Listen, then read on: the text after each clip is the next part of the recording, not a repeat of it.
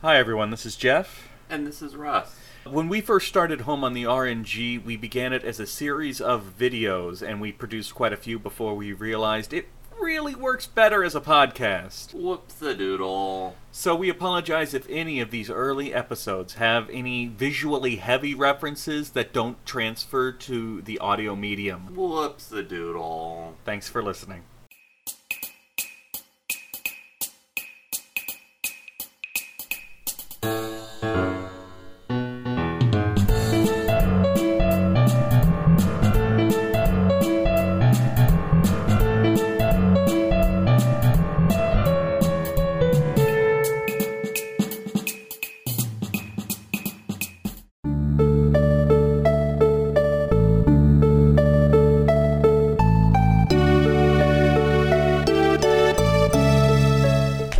Hey! What's up? Welcome back to Home on the RNG. You are home. On the On RNG. RNG. Yes. Uh, today's game was picked by Russ. It is one of his all-time favorites, and I don't know if we should delay any more into getting into the personal history of Lufia 2. Lufia 2.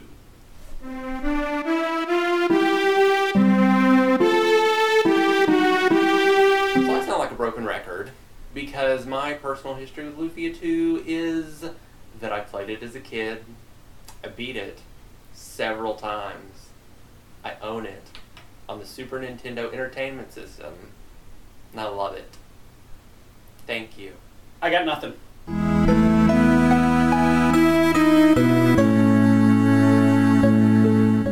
This story functions as a prequel to the first mm-hmm. game, featuring the heroes who died at the very beginning of the game and their battle to defeat the Sinestrals.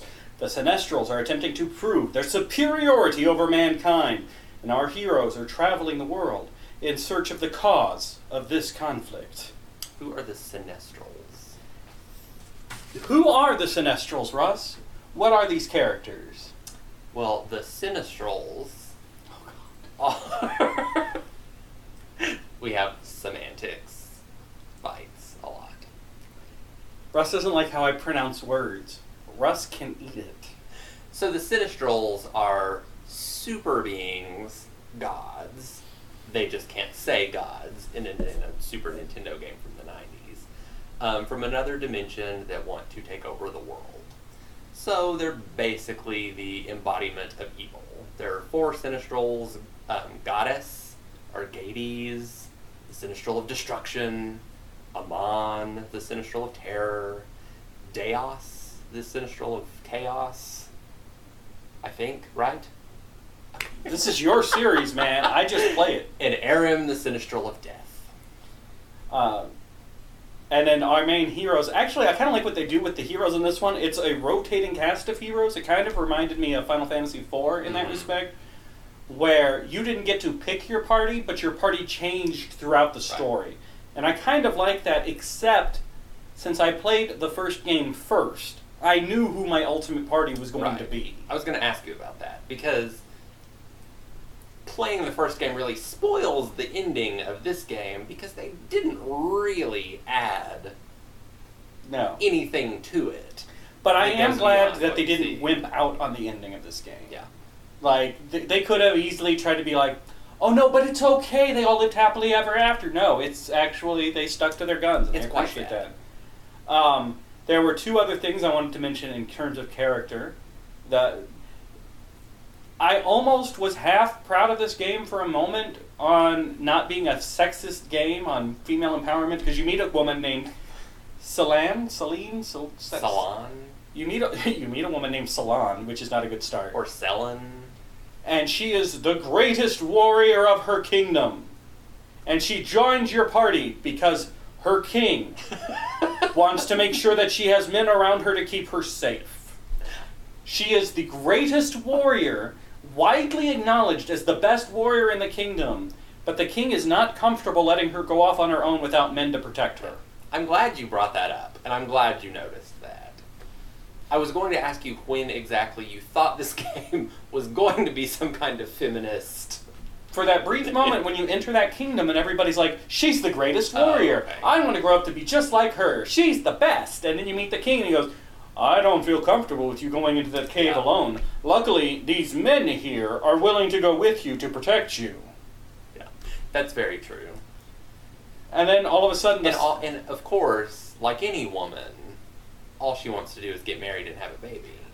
I was about to bring up Yeah. the surprise wedding. Like, Oh, were you shocked by the wedding? I normally that's kind not the kind of thing that happens in like the first third or uh, of a video game. That's a conclusion or something. But no, the plot actually like takes a break for a little bit. It goes, you know what? So we've had all this adventure, but now two of our main characters are going to get married. They're going to settle down for a Because little you while. think you've saved the world for the, that first like third of the game. You think that Gades is the only Sinistral, What's a sinistral? and that once you defeat him, I told you what a Sinistral is. once you defeat him, you think the world is at peace. It actually So Maximus feels very much like the ending of the game. It does, yeah. There, I mean, there's cinematics. They get married. They settle down. They have a kid. hmm and then the story keeps going. So it was just it was very odd to take a plot break that large in the in a game. Yeah, I kind of liked it. I liked it too. hmm And it made for a very touching moment because I always liked Tia. And Tia is the first person that joins Maxim, Mhm. the main hero. Tia is his childhood friend. She runs the weapon shop. She very clearly's got a thing for him. She she's in love with Maxim. she's the, she's the Tifa. She yes she decides to go with him even though she's this cute little girl in a little pink dress. That she But she can whip it good. gets her yeah she bunches up her little skirts and she runs along behind him and i loved tifa so to me when i first got to the wedding it was a little heartbreaking Tia. You called her Tifa. did i call her tifa Yes. And i love tifa too so maybe i just have a thing for this specific trope for, for the unrequited childhood Yes, love. because once you get to the wedding you know once you meet selan maxim and selan they're both warriors She's the greatest warrior ever as long as there's a man to watch She over is, her. Yes, they have a lot in common, and so after you defeat Gades, you go back. Maxim and Selan decide to get married, and Tia very bravely, just selflessly steps aside and leaves your party, never to be seen again. And it was very sad for me. It was very emotionally troubling for a child. Because I had grown close to that character. Um, I didn't even include this in my notes, but there's one other moment I liked. I am a sucker for that cavalry moment in any story. Mhm. Where a character that you thought was long since dead or retired or out of the fight or, you know, I can't stand you, you're never going to see me again.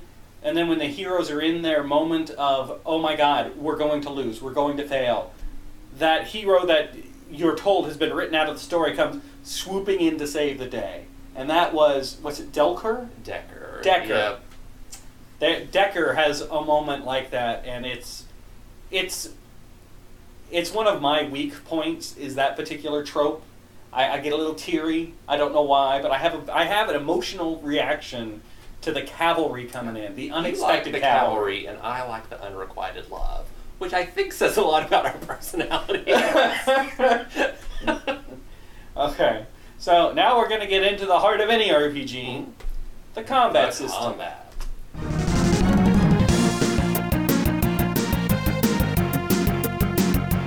the basic look of the combat is the same as the first game. It's a turn-based, pictographic choice uh, combat system, but they made quite a few changes. Um, the two major changes. The first change is called IP skills. Um, IP skills are attached to your equipment, so you can't always, or you don't necessarily always want to choose the equipment that gives you the best stats, because a weaker piece of equipment could give you a good IP skill. IP skills can be anything from powered up attacks, they can be special healing abilities, they can be buffing or debuffing abilities. Um, and some of the some of the especially the accessories that you can equip can give you like really powerful attacks. And the IP can use in skills are triggered kind of like limit breaks. As you As you take take damage damage. or deal damage, Mhm. Your IP meter Only take damage. Oh, it's just Yeah. As you take damage, your IP meter builds, and various IP skills require a certain number of IP points. So some of them may require your your gauge to be maxed out. Some of them may just require a little bit. Mhm.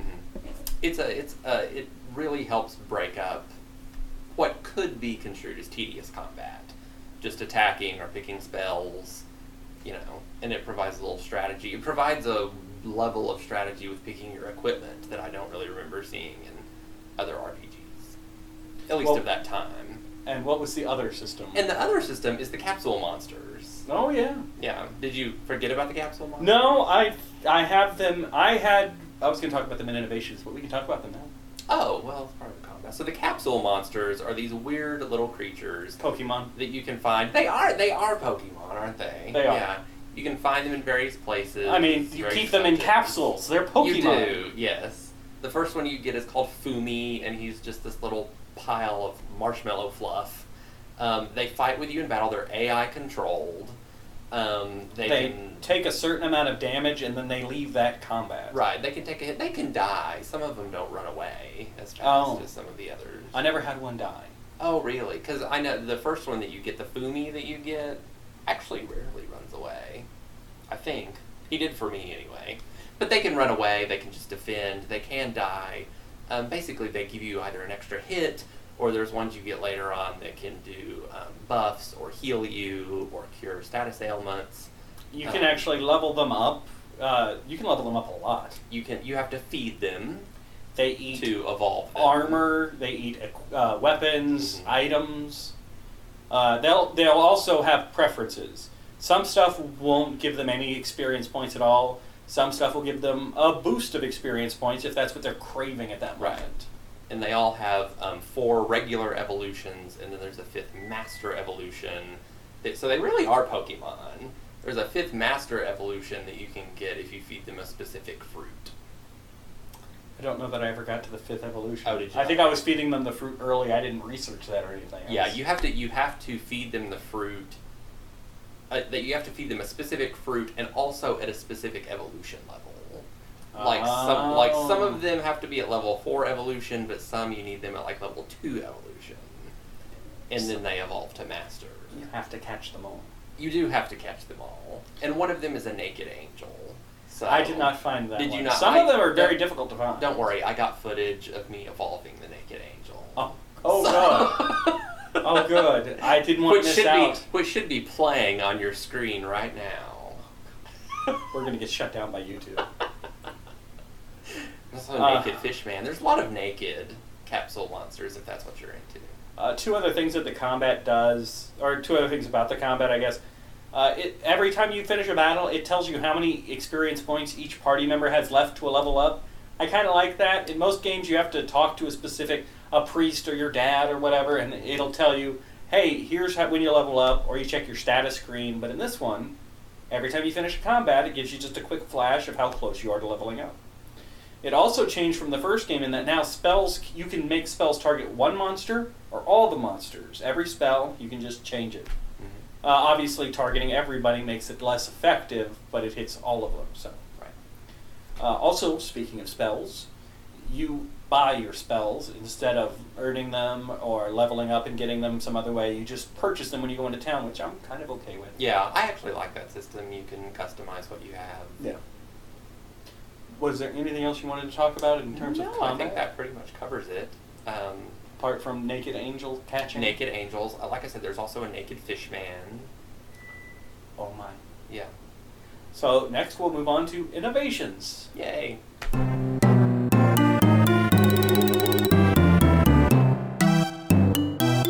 This game made a significant, significant change when it cam- comes to dungeons. The dungeons in this game are completely unlike. A, they're unlike the previous game. The B, previous game was just long mazes that were tedious. And it's unlike. I, I'm having a hard time thinking of other RPGs that are like the dungeons in Lufia 2. It's more to me like The Legend of Zelda or something.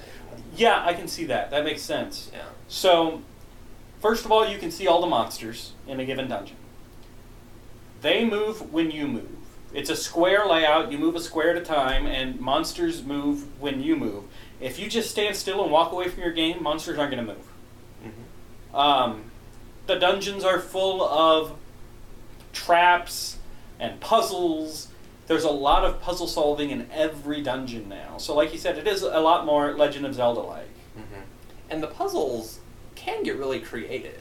They're not Yeah. just stupid little things either. No, some of them are actually are pretty tough. The do you want to talk about the one notorious? Go for the it. The most challenging puzzle probably in any game ever. It's in one of the last dungeons on a mountain, and you have to walk through this little maze, kind of kind of a little maze, a grid of flowers, and the flowers start to bloom, and if they come in full bloom, then you have to start all over. So you have to use your fire arrows yes. to and you have to walk. so like like you said you have to everything is one square at a time so you like literally cannot make a single mistake Yeah, the- it starts out looking like an, walking it looks like an easy enough puzzle at first.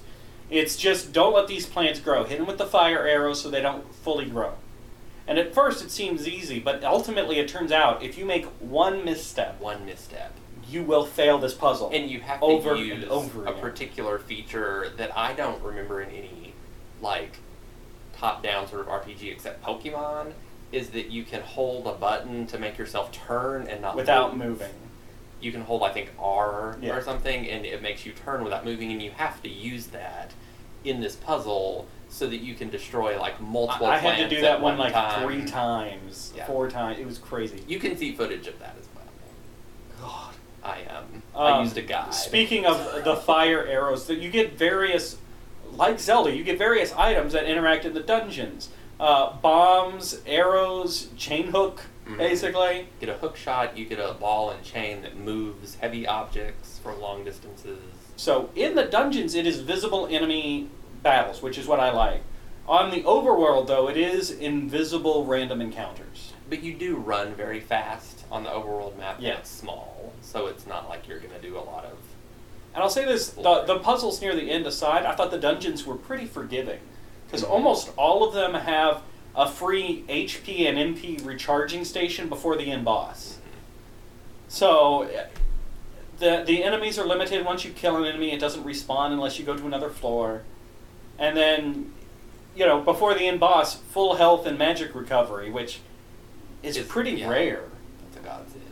Mm-hmm. Um, and then one last thing I wanted to talk about, and we'll see if Russ had anything left, is the ancient cave. If you remember in Lufia One, there was an ancient cave that was it was different. It was a special cave that you went back to as you leveled up. You could go further in. The ancient cave in this one is very different and a lot more interesting, I think. When you go into the ancient cave, no matter what level you're at, no matter what gear you have, you enter the cave at level one, completely stripped of all equipment and items. Most of the items and equipment that you find in the ancient cave cannot leave the ancient cave.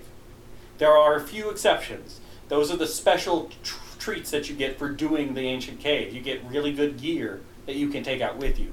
Most of it, though, is only while you're in there. And if you start over again, you start over again as naked level one. right. so I thought it was it's it's like a mini game dungeon of sorts. It is, and I liked the fact that after you beat the game once, you can access the ancient cave from like a special file. Did you do that? I did not. Yeah, after you beat the game once, you unlock what's called gift mode, and you can start a new game in gift mode, and it's literally just you in that town where the ancient cave is located, and you can't leave, but you can pick your own party. Interesting. You can pick any of the characters. You have Maxim, and you can pick any of the characters that joins you. So I always took Decker because he's physically the strongest, and that way he doesn't necessarily need the weapon to fight and be good. So I like that. So there you go. Or are there any other innovations? Did you play with the casino at all? Uh, very little. I, I, don't. think we could kind of include that as a trope in these reviews. Yeah, we're gonna get to the point where those are. They certainly show up in a lot of the Dragon Quest games. Yeah. But there are casinos, so if you like gambling, you can stop. You can play slots. You can play, I think, blackjack. Um, yeah, I never spend much time in casinos in I these don't either. games. It's just because it's so random. yeah. So uh, next comes our expert topic: music. Music.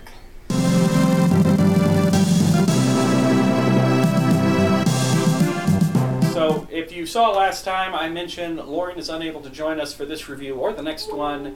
Uh, she's a very busy young lady with a lot of irons in the fire, so uh, we miss her, We do miss her. especially since it means we have to try and muddle through this the best we can on our own. So, Russ, was there music? There was music.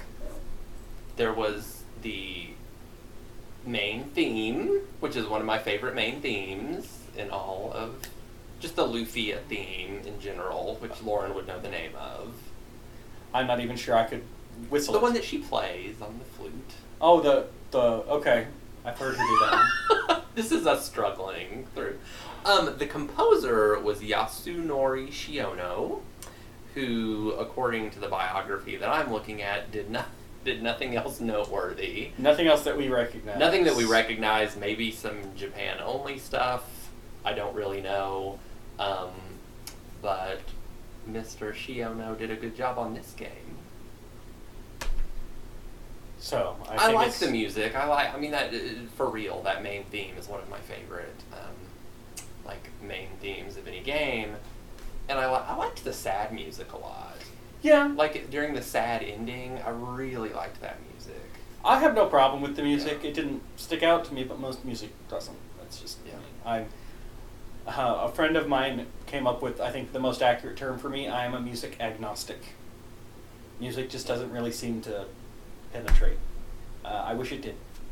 I like Third Eye Blind, and I get made fun of that a lot for that. Lot. Ha ha. I- yeah, I- I- so, I don't and I don't, I don't know anything. I just like what I like, but I don't know anything about music. Fair enough. Before Russ tells us about his third eye blind fanfic, we're going to move on to final thoughts. Yay!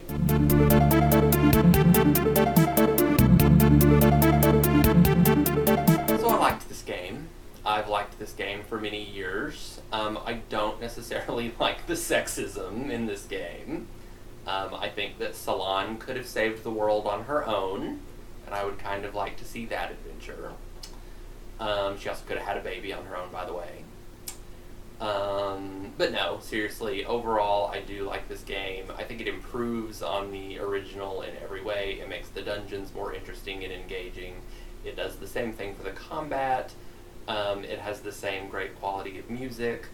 Um, and I give it an A.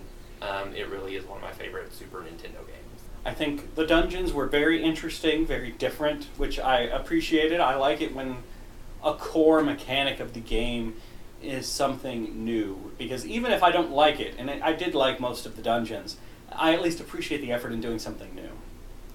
Uh, I liked how they broke up the storyline. I, I also did not like the sexism. I thought it was ridiculous. She is the greatest warrior of our time. Find some men to protect her. Okay. Uh, I will also go ahead and give it an A. As much as I dislike doing two A's in a row, uh, I, I liked it. I liked it quite a bit. Uh, it was a definite improvement over the previous game, and I liked the previous game. So, so there you go. That is Yeah. Lufia 2, the prequel. We have played two games in a row now that you really liked. yeah, How do you feel about that? glad. Okay. Because it's, it's certainly better than playing a horrible game and suffering through. I watch enough bad movies. I don't need to watch, play a bad video game. A bad movie takes 90 minutes of your life if and we had it played away. Arcana and I feel queasy. yeah. What else really bad did we play? Breath of Fire 1. Yeah, No, uh, yeah, right in a row. I feel queasy. So if you want to play Lufia 2, you Yeah. can find a Super Nintendo cartridge. Yeah, you can hunt down a Super Nintendo cartridge, or you can play a remake. It is not anything like this game, but it is a remake of Lufia 2 for the Nintendo DS. But it's nothing like But it's nothing like it has the same characters. It's an action RPG. Um, it's t- it's totally different. Look it up. I mean, so I, it's not really a remake. It's a reimagining. it's a re. Yes, that's a good way to put it. It's a reimagining. So track down Super Nintendo card or track down Nintendo DS card. That is a totally different game. So maybe don't do that. Well, okay. So next time we can review the uh, Yeah, The remake. eventually we can do the yeah we can do the Luigi remake. no, in fact, next time, I have picked a game for us to play that I have never played before. I have chosen for us to go on a grand adventure encompassing multiple planets, talking cats, and a true female warrior who is respected by her peers. Persona Five. I have chosen the Sailor Moon RPG. Finally, thank you. No. Finally. I, I wanted to see how that joke felt. It didn't feel good. I feel queasy. No, I have selected for us to play Phantasy Star 1. So, join us for that next time.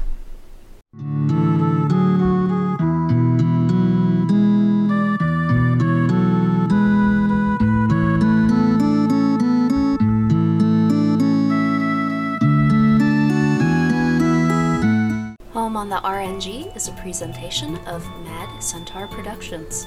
You can find Jeff on youtube.com slash centaur productions or on Twitter at Jeff Centaur. You can find Russ on Twitter at RussMac25. Thank you for listening, and remember, it's dangerous to go alone. Take this podcast with you.